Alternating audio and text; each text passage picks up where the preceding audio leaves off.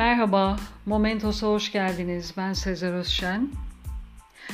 Dün Orhan Veli'nin ölüm yıl dönümüydü. Bugün onun arkadaşı Çetin Altan'ın Kasım 1950'de o öldükten sonra gazeteye yazdığı yazının bir bölümünü burada seslendiriyorum. Orhan Veli öldü. Ben bu satırları yazarken Orhan İstanbul morgunun teşrih masası üstünde yatıyor. 36 yaşında öldü Orhan. Türk şiirini kökünden sarsmış, yüzlerce şairi tesiri altında bırakmış, genç yaşta pek az kimseye nasip olan bir şöhret kazanmıştı. Orhan başka bir millette doğsaydı, milletler arası bir şöhrete de ulaşırdı.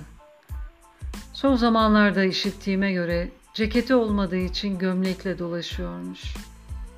Onun %1 kadar sanatkar olmayanlar, hatta insan olmayanlar bugün genel müdürlüklerde, sefirliklerde sefa sürüyorlar. Ve Orhan ceketsiz öldü.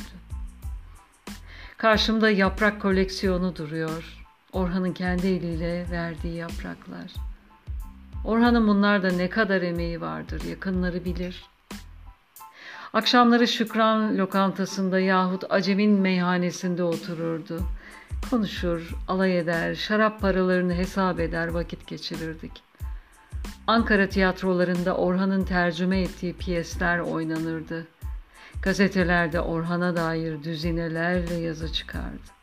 Ve Orhan, 3. sınıf bir meyhanenin köşesinde 5 parasız kafayı çeker, boyuna çekerdi. Ahmak insanlar onu sıkıyordu, bunaltıyordu. Halbuki ne kadar çok ahmak insan vardı. Onun arkasından şiir yazan dostlarından birisinin satırlarıyla birisi. Bu topraktan biriydi. Adı Orhan Veli'ydi.